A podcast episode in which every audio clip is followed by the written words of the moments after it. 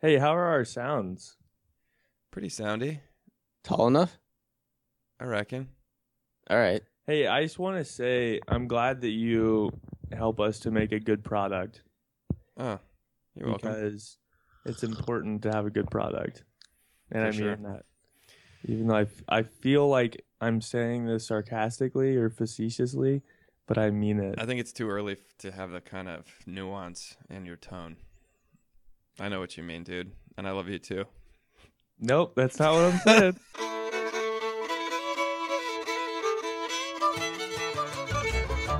Three Dogs North is an attempt to objectify the subjective with little violence as possible. The following has been torn from its origins in space and time and put entirely at your disposal.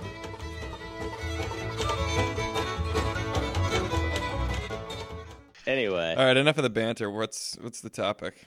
ugh. do you have anything burning, Mike? I have a back burner. Oh, all right. All right. Well, let's back see. burner. So this one stems from we went down on Sunday uh, to help the Franciscans of the Eucharist serve all the religious of Chicago after the big mass. It was very cool. Um, and I had the chance to visit with some one of the missionaries of charity that was there. And I love the missionaries of charity. So they I had worked with them when I was in Haiti and I just everyone I've ever talked to, I found uh, just to be a very life giving conversation. And so I had a good friend of mine from my Nebraska days who joined the MCs. And so this was um, this particular sister was fairly young, so I went up and introduced myself. Her name was Sister Anna, and I asked her if she knew my friend Katie, and she did, which was very very cool because my sister Katie has joined the contemplative part of the MCs now. So um, I think they were in the Bronx together, maybe. There's a contemplative branch of the Missionaries of Charity. Yeah, apparently I had I had no idea until Katie joined them. So I don't know what it like looks like. you said my sister Katie. You mean your friend? my friend Katie. Okay. Yep, it's early. Um, so we're all brothers and sisters in Christ. Amen. Amen. brother. yeah, that may be true, but it's still super confusing if you refer to everyone as your sister. Thanks, thank you for that. Uh, yeah, just trying to live in reality. yep. so anyway, we're we're chatting, and um, at towards the end, she was like, "Well, I'll pray for you," you know, blah blah. blah. And she was like, "Just stay close to Our Lady," and um, I was like, "Yeah." You know, thanks. And I was like, Our Lady and then Saint Therese, they get me through. You know, they're they're my two go tos. And she got really excited all of a sudden. She was like, "Yeah, yeah." She was like, "Go to go to Therese." She was like, "Have Therese teach you how to be small, and once you're small, once you're little, Our Lady can help you." Hmm. And she was like, "Remember that for the rest of your life." And so it's just a really beautiful conversation. But that line stuck with me. And so the question that I've had come up really since then, it's only been a couple of days, was just the the practicality of how do we actually remain small. And so um this particular line will need to be edited out, Connor, but in my life right now, just so you guys know, two like big stresses were Relax. so for the podcast purposes, I don't know how you're gonna edit this. Good luck. but there's uh there's two specific things in my life going on right now that um honestly the stakes are are fairly high on both of them. And I am just besides to pray like for these situations, I'm just at the end of the line. Like I can't do anything else about these two situations um, that are going on, and there is kind of a heaviness to them right now. The one, the one in particular, um, and so it's just that practical question um, of I've even had it up come up in a holy hour of like just this encouragement to to stay small, like stay dependent on on God and um you know pray and honestly it's been it's been very very peaceful with these like they come up you know every day in in my prayers and um typically like when I'm doing night prayer doing a little examen, they'll come up and um but it's just like so every day is this conscious effort just to give like these two specific things to God, knowing that there's really nothing else I can do about them um, besides just to kind of see how they they play out, trust that they're in God's hands. Well, you could just try harder too. Yeah, no, there's I definitely want to do that. um, you're right. I should go. You should, yeah. Uh, you have stuff to take care of, man. You should yeah, I go have try stuff, to to take care of. Um, so I don't know if that like strikes any chords with with you guys. Um, but it's similar to Father Sywick was we had him like a week ago or something, and I've never had homiletics, but he was explaining the difference. He did a really good job in this class. He was explaining the difference between explanation and proclamation and how you like when you give a homily uh, people in a sense should already know what you're talking about like that's not the time for specific catechesis you need to be proclaiming god's word in it and um, just that little distinction that he made i thought was really good um, and he and then he talked about how if you ever hear a really good question like that's what that's what makes life life go. It's kind of it's similar to when we were talking when my when my nephew asked me, um, "How do I be brave?" Like that was a really good question, Mm.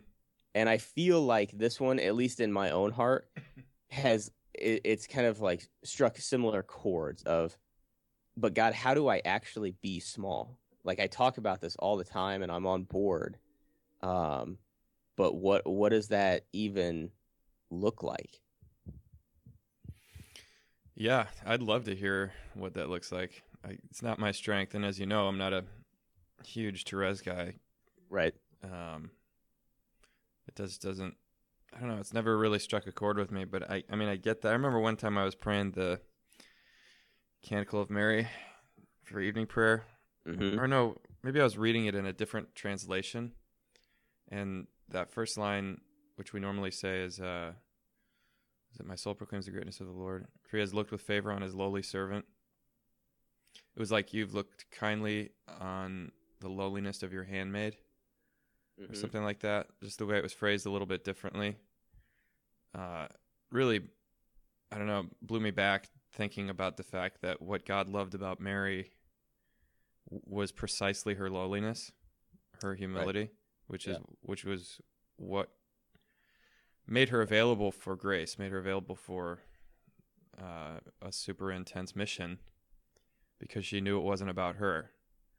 Uh, and it was it was the extremity of her lowliness which made her so great Mm-hmm. um but that's definitely i mean as we talk about that's definitely not my tendency. My tendency is to be like oh man i see all these things that need to be done and maybe that was why i had trouble falling asleep last night. I was thinking about stuff.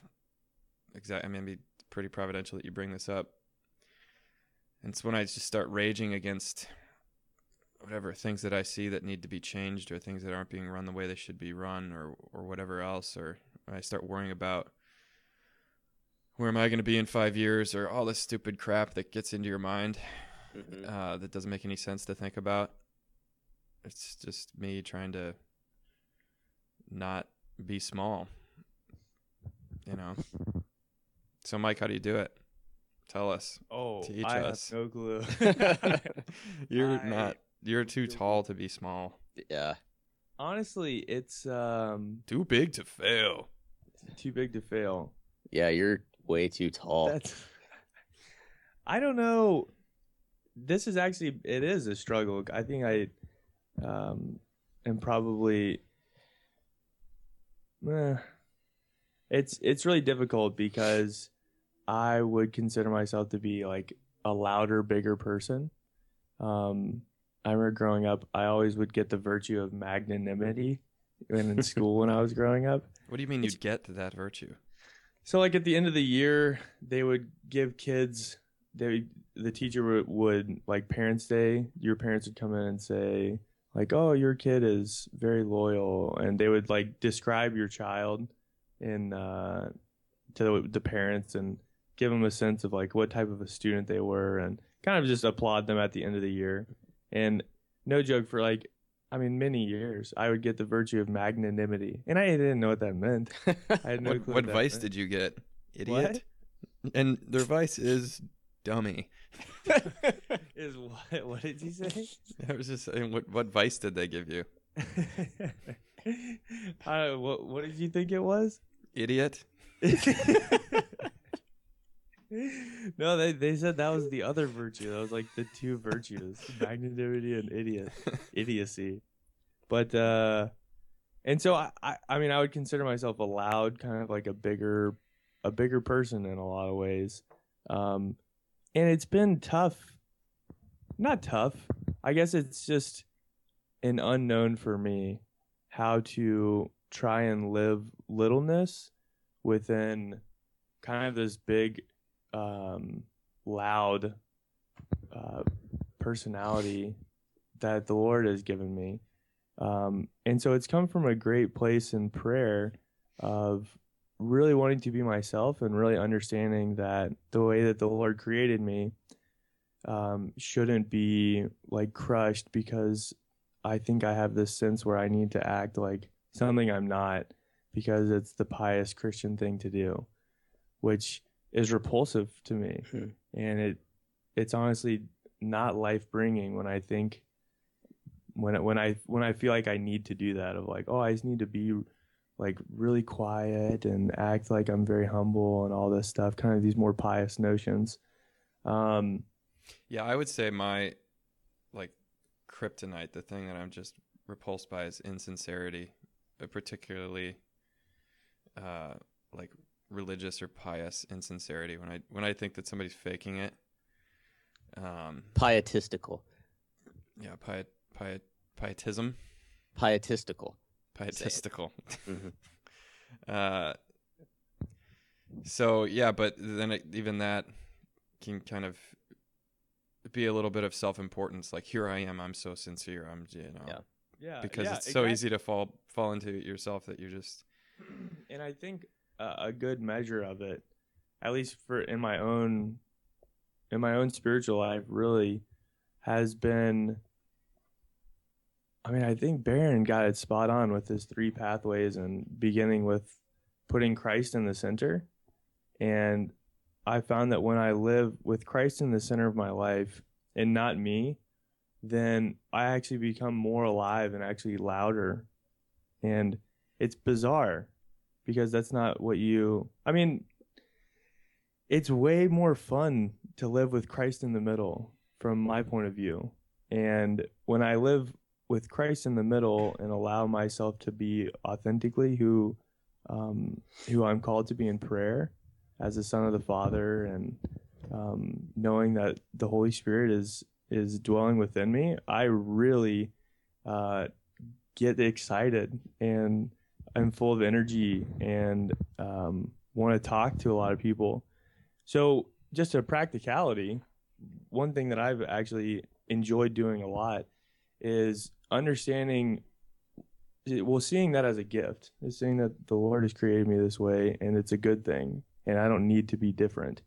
Um, but two is that uh, instead of like me just pumping myself up all the time, which is probably what it looked like for most of my life, but allowing the gift of my personality or whatever that God has given me to take people who like wouldn't usually talk and really try to involve them in conversation or be that person to people who don't maybe don't have a lot of friends or doesn't look like they have many friends and just try and talk to them because it's it's no problem for me really but it may be a big deal for them.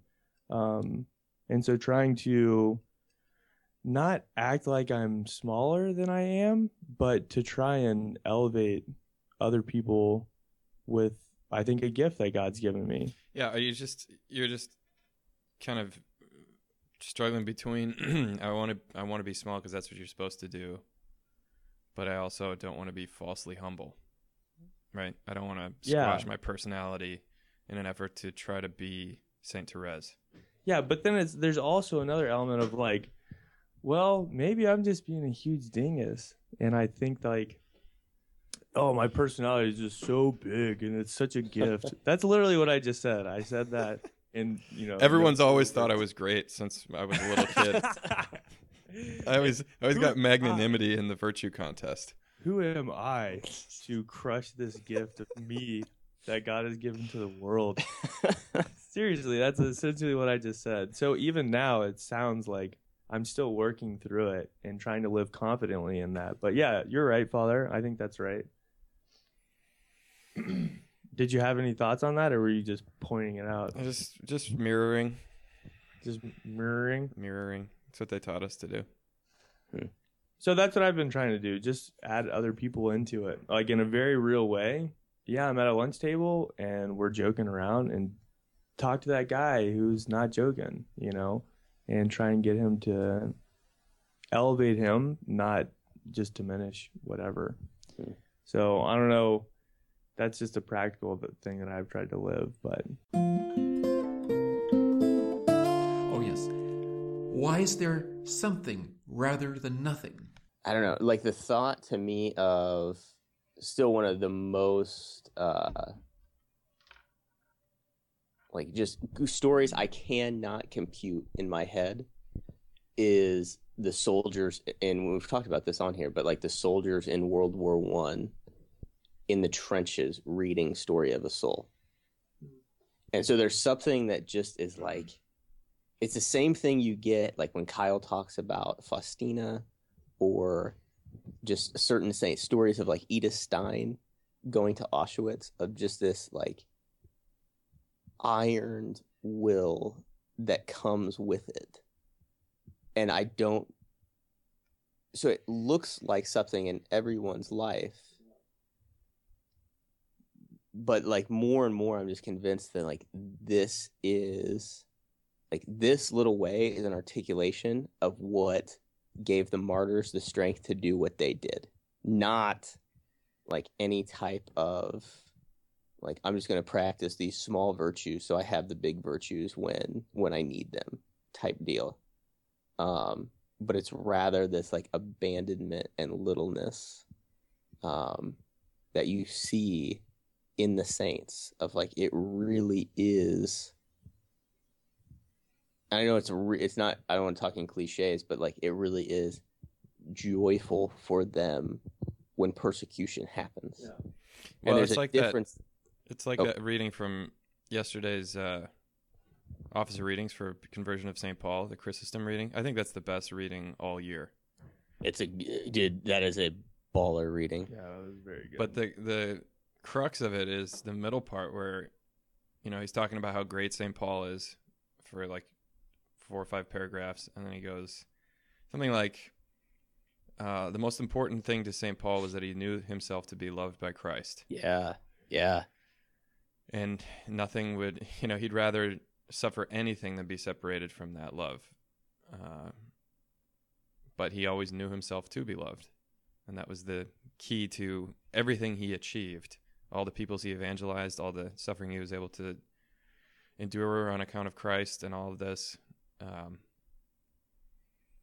i mean that's the i mean that you don't like by definition you can't strive to be loved it makes no sense. right, exactly. Uh, either you are or you're not. So I have a quick story. I don't even know if I can put this or if I want to put this on the podcast, but I just I got to hear you guys' thoughts on this. Okay. So yesterday I uh, I go to the Shedd Aquarium. It was a free day, so I went Nice. with another priest on my day off. In incognito, you know, um, and so we were there for like four hours or something like that. We saw the dolphins, we saw the sea lions, we saw all the fish and whatnot. My favorite thing at the aquarium is the like the jellyfish or the weird kind of iridescent ones, but they they just got rid of that exhibit like a year ago. So I didn't see any of those, which was kind of a disappointment. But other than that, it was great. One of my favorite museums. Mhm. Then we go get some dinner at a sushi place in the city. And the uh, waitress maybe is like, I don't know, between 20 and 24 years old and very friendly. and there weren't a lot of people in the restaurant, but she was just giving us a lot of attention, uh, like from the moment we got in there, Mm-hmm. and smiling a lot. And I thought I, you know, I'm not very good at signals or anything like that, but she just seemed friendly to me. But my uh, companion for dinner noticed it and was like, you know, whatever, commenting on it. And then like it got re- it it was kind of awkward because it was clear that she was flirting with one or both of us. Mm-hmm. And uh then you're like it's kind of too late. It, would be just weird and awkward to kind of throw in like, "Oh yeah, we're both celibate priests." Um so cool. What do you do? Oh, waitress, right on. uh, so we just kind of let it slide, and then near the end of the meal, Did She- a phone number? no, she literally asked us, "So what are you guys doing after this?" Wow. I no, I've never experienced that, and I did not know what to say. And she, I just go, uh, "Guess going home." what? I was just like so, so weird, and I don't even know what we would talk about, but it's like that. It just blew me away. Like That happened last night. that happened last night. I don't know. Go home. Go back to my rectory. Prepare to celebrate mass tomorrow. Yeah. Should drop that one on her. Like I don't. I just. get- I just holy never was. I was never part of that culture or whatever. Like where you would pick up a waitress. Hmm. So I don't even know how that works, but I found it to be tremendously awkward. And I just wanted to get out of there as fast as possible. But then I Hmm. was thinking, uh, like, could I have witnessed there it's a, in some way, or was it was just too awkward and weird? I don't know. I don't know. I, the only story that comes up uh, is a uh, a priest that's probably that I know is like probably ten years older than you, um, Connor. And he was telling me a couple years ago, not the same situation, but he was in, uh, you know, just regular codes. He ran into a store. I don't know if he was on vacation or something, but he said he could tell like the the lady behind the counter was very attractive and he could tell at one point she like deliberately looked down to see if he had a wedding ring on or not and when she didn't when he didn't have one he said you could just tell this lady was like zoned in on him so it's different than this story but but he had a very interesting take Well, she may it. have noticed that we did, neither of us had rings on. I don't know. Yeah. I never noticed that stuff. So Um, yeah, I mean, it was just it, this story is like, I don't know, it was very interesting to me him telling it of like his reaction to it was, um, you know, and he said it was like an in and he was in line, like got his stuff and and left, but it was like a very like very obvious that this lady was interested. Like had he in that, you know, whatever culture had he wanted to get her number or something like that, it would have been very, very simple to to do. Um, but he was saying he he just like went away from it, and yeah, probably asked the question similarly of, um, like maybe could have been a little better witness there or whatever. But he said I was like I honestly just kind of rejoiced in it of like almost a sense of like hey I still got it type type deal, you know of uh like you don't um I don't know if even if that if that makes sense, but he said it, it did. It was like kind of a little I don't know confidence booster for him, or not that he he needed it, or well, it's another Right. opportunity to choose celibacy. yeah, yeah, kind the of slightest way. kind of like you know he's you know 15 years into priesthood or something, and it, he said it was just this recognition of like, yeah, this is still his choice, and he's still super happy doing it, you know, um, and it's kind of like, yeah, it's just, I don't know, the guy that is a good is a good husband, like knows knows what he has at home, so it's not it's not like a just an immediate like awkward avoidance of all those situations, but rather a um, they become fairly easy to handle when you're in the situation. If you're, Yeah, Like- but I could imagine if I were not happy that that would be a very upsetting yeah, thing. yeah, definitely, definitely. You know, like I I um I don't watch it a lot, but I've kind of had on the back burner the Net- Netflix um Mad Men series. You ever watch Mad Men? I've seen a couple episodes of Mad Men. At first, it, I I watched maybe like two or three, um, I don't know, six months ago, and then didn't watch any for a while because I found it kind of boring. Yeah, it's a very slow developing show. But then once I got into the story behind the guy, the main guy, it was kind of like, oh man, this is really interesting. But Yeah. one thing that I that keeps me from throwing it on, on all the time, other than having things to do, is that I hate, hate, hate like the adultery and divorce thing. Right, right. Um, it just stresses me out, and Hmm. you like, I feel like yelling at this guy, and be like, "You idiot! What are Yeah. you doing? You have kids." yeah, you have a wife um, and it's just like especially that character is just no and so nonchalant hmm um, which is pro- i think part of the point of the narrative to show you just kind of the yeah. Side the note: when I, watched, when I watched a couple episodes and read a little bit on it, they said that that character is one.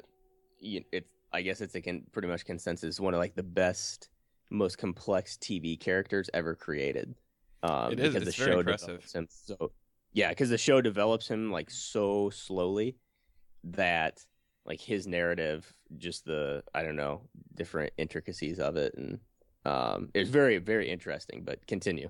well anyways there's i think there's a deep emptiness in him Exactly. Um, yeah. and he doesn't know who he is even his name is fake um, and his whole life in a way is a, is a fraud.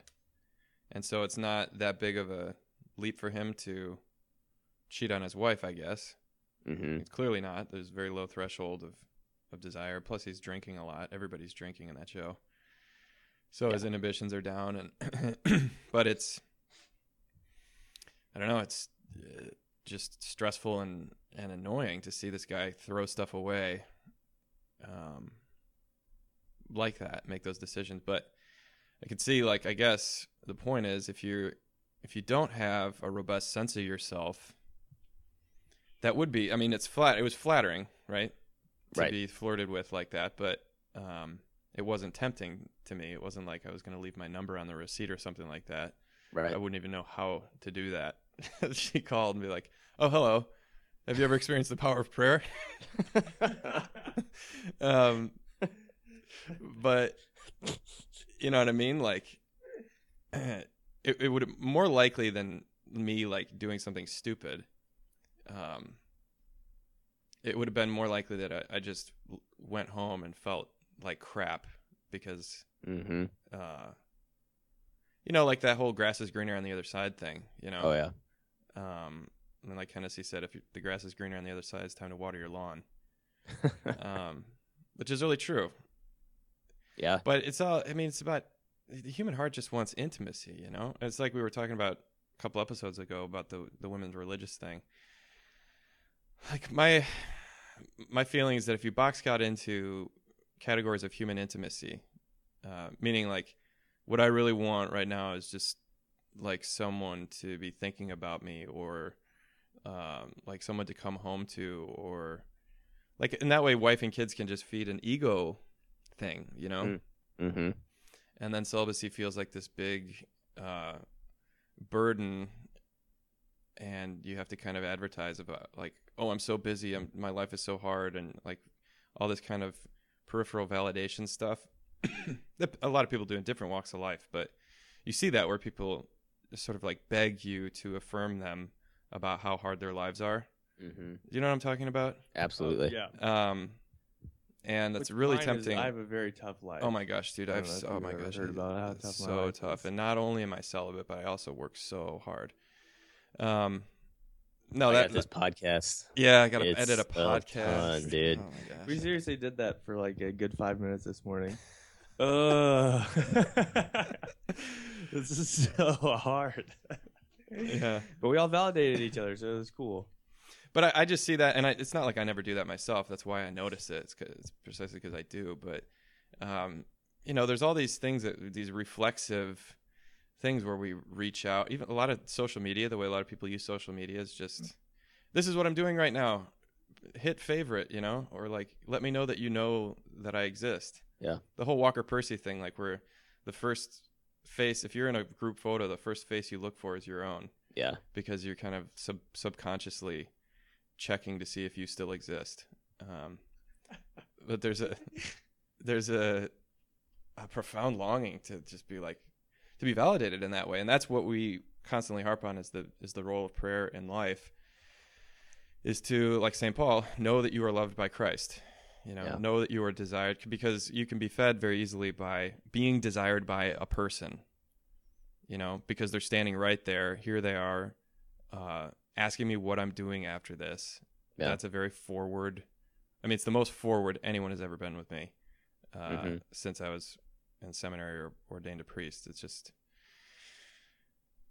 But if that fed something that I was not getting elsewhere, um, you know, of of someone desiring me, knowing me, affirming that I exist and that my existence is good, you could see how that would that would really wreck uh, celibacy if it was if it was built on a foundation of like I feel good because everybody knows how hard I work and they see the value of what I do and Yeah. you know what I mean?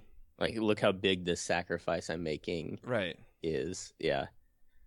Which is interesting because that in a way becomes like that pietistical inauthenticity, which or insincerity, which you also find, you know, you, you know you don't like that, and I think doing a lot of those things like turns it into that. Mm-hmm. Um, but you mentioned two two big, more like movements interiorly that came up for me as you were telling the story. Is I found that uh, two things I really are constant, um, like just motivations and desires within within myself is one is to be known by people, and um, I, I I mean, I still am praying with it a ton, but not just the distinction of like be known by a lot of people, but be very well known by like close people mm-hmm. so that they they know who I am interiorly and as a human being to be understood and comprehended.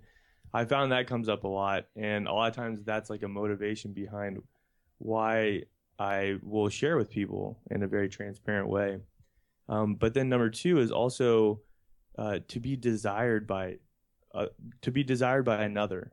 And uh, I remember bringing that to Father Welter one time um, in confession. Was like, Father, I find myself like wanting attention by people. Like I don't. When I think about it, like I don't know why I want their attention. And he mentioned that he was like, it, bring that to prayer and see if there's a place interiorly where the Lord is not. You don't feel like the Lord is desiring you there um, because he the idea like he wants all of you. He wants in he wants you entirely. And any place where you try and fill fill that with a human desiring you or like attention from another person is just a gap where the lord you're not allowing the lord to love you there essentially. Um, so those are two big things yeah in prayer that actually come up a lot um, it's yeah it can be very very tempting in a way when it's right there in front of you and it's already being given to you and it is freely given. Um, but the reality is that's even more true if not more uh, with our lord. It's being freely given to you. It's right there in front of you. Um, it just has to be received really. Um, yeah. Easier know said great? than done. What's great? is that so Cywick also in this class the other day was talking about I think what he was saying was like one of his dreams is that he would ask a question so good on a test at some point that a student would just write that's a really good question and turn in the test because like that's what he rejoices in and I was just thinking like this is kind of in a way been a delightful podcast because that question that I posed at the beginning of how do you how do you be small we have not even come close to being able to answer that True fact. like this has been freaking garbage of us just rambling for the last 40 minutes. But I don't know. It just honestly, after that whole Cywick class, like, that's kind of what I hoped it would be. Hmm. So thank you. Well, thanks, Rob. That was a really great compliment. That was- Yeah. Come on, call it what it is. call it what it is. No, that story though you told, I think there, I did, I did really, I don't know, I did really appreciate. There's something, there's something with that of like the desire for intimacy and, um, like how that plays out in a very like real experience and, um, I don't know if you wanted in the podcast like that particular story, but I, I don't know, there- there's something there's something really cool that is there of like our life as priests as celibate priests etc is not like constantly worrying how to avoid those situations Mhm. you know but rather like when they come up you know it's a real like it's a real check of um like you know is this something that's really stirring me up or was that really easy? And if it's really stirring me up or whatever okay don't freak out but there's something that um that needs to be addressed there. And i remember deacon keating talking about that after the 30 day especially for celibates in today's world you know being you know being in love with the church being in love with the spirit or whatever you want to call it is very hard to stay in love like it's very hard Mhm. um but Right, and particularly if you Yeah. you fell in love with the wrong thing, you thought yeah like you fell in love with the priesthood yeah rather than God and His people. You know, like what bothers me about uh, Don Draper in that show, Mad Men, is that he's not he's not in love enough with his kids, you know, and his wife. But particularly as kids, you know, you see, especially when their marriage splits up and everything. I mean, spoiler alert: this is the show's like ten years old or whatever, but they get divorced, and you just see like, man, that's really a bummer for the kids um, to have a broken home like that. And he he was an idiot for doing that. Um, but like yeah falling in lo- like if you fall in love with the priesthood the way that you imagine that it should be uh that will always be disappointed. Like if you if you fall in love with marriage as an ideal like this is what my life will be like. I'll always have someone to come home to and they'll you know be so nice and i'll never be lonely. Like you are lying to yourself you know? Um you need to be in love with with a person, not an idea. And when you're in love with a person, uh, that's kind of unconditional, and you'll you'll it gets you out of yourself, you know. But celibacy or any vocation can quickly become uh, it's like a I don't know striving to to feed some some inner lack, some inner uh, whatever emptiness, and I guess celibacy forces the issue, you know, because you can't you can't sugarcoat it, you can't pretend that it's not an issue. That like, uh, this intimacy, this confluence of wills between me and God must be complete. It's very high stakes, you know. Otherwise, and it's not not going to be always, you know, falling in love with a woman. It could be alcohol or work or buying yourself things or Mhm. or whatever other way that um you sort of I don't know are drawn to to feed yourself and maybe this does get to the question of how do you to how do I be small because that that was Teresa's whole thing right like if I go low low low God will lift me up Right. but there are all sorts of little ways that don't feel like they're spiritual pride or um but like St. Bernard's whole thing about pride is is like making yourself the exception to the rule. Hmm. Um because you're kind of above it all. And Yeah. that certainly is a temptation. I think it's a very subtle temptation. Like, well, I can just I can do this or I can say this or I can act this way or I can buy myself this or whatever because look at how much I've given up oh yeah definitely you know and that that's this quick road to perdition but it's a Yeah. voice that's always there, and you have to constantly be like, nope, nope, no. I am not. I'm not above anything, just because I'm a priest. hmm Um, you know. Yeah. that that was the thing that I remember. It was like our second year in seminary up here. The it it really it should be a constant thing that's happening. Um, I remember. eh, I can't remember exactly when it was, but yeah, it must have been second year or so. Had been a year in seminary, really enjoying it. Um, had given up the, you know, that girl that I was gonna marry, and thinking like, oh yeah, the celibacy thing. Like, I chose it. I gave up the girl that I was gonna marry, the girl of my dreams, and um, you know, now that decision is over and done with. Now I'm good. Like I, just, I'm just gonna love the Lord more and become more, uh, you know, closely conformed to His priesthood, and and that'll be great. And then you meet like a just a really cute girl, a really wonderful girl, and that thing that you thought was gone or like oh i already made that decision once so it's okay now like now all of those things are finished all of those feelings and temptations and uh, really joys and delights um, they're absolutely still there uh, and so in a lot of ways it's it, it's 100% natural and actually good to continually have those things but it's 100% difficult and hard and, and kind of stinks a lot of times because then you have to re-give your celibacy to the Lord um, in the form of a, a body and a being and a person that's right in front of you. Mhm. You're like, okay, here's the celibacy thing once again um, that I thought I was over and done with, and it's happened a number of times since I've been in seminary. Of like, yeah, developing a little crush on a girl or something like that, hmm and and giving that to the Lord, and then finding a deeper intimacy with Him there. But it's it's not anything that ever totally goes away, one hundred percent. Well, and also because you guys are in, you're still in seminary, you haven't committed publicly in front of God to a life of celibacy yet. Yeah. Um, it does. It take, but it takes on a different color once you once you have promised it. I mean, it is it is non-negotiable. It is a settled question. This is who I am now, and this is the promise I've made. And it's not just to God, and it's not just to myself. Like people are just like the kids in that show are um, even if they don't know it, their lives they're depending on their parents to remain true to their promise to each other. Yeah. like any kid.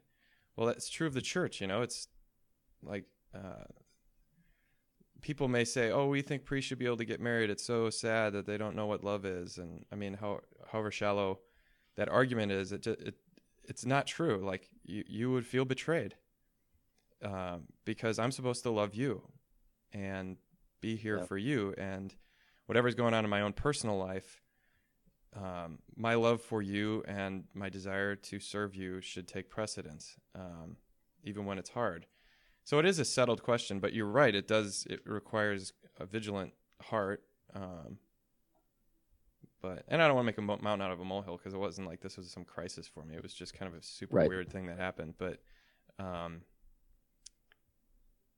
but that's it's a true fact anyway that you do have to. I, just like I imagine a married man has to constantly choose his wife again, choose this life, uh, especially when it's not going awesome. Um, but it's true for celibacy too. It's this is an incarnational religion. This is not.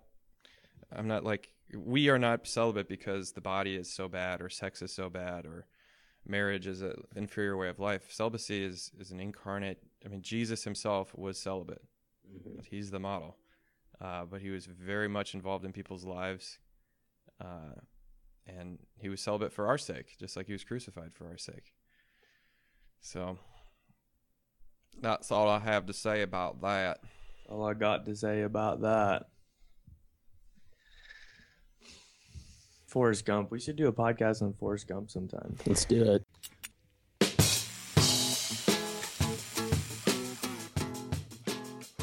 Are you ready? Three Dogs North are Juice, Seabisc, and Michael Metz. Conversations have been edited to sound smarter. Audio and transcripts of this episode are exclusive property of Mundelein Seminary and may not be rebroadcast without the express written consent of Major League Baseball.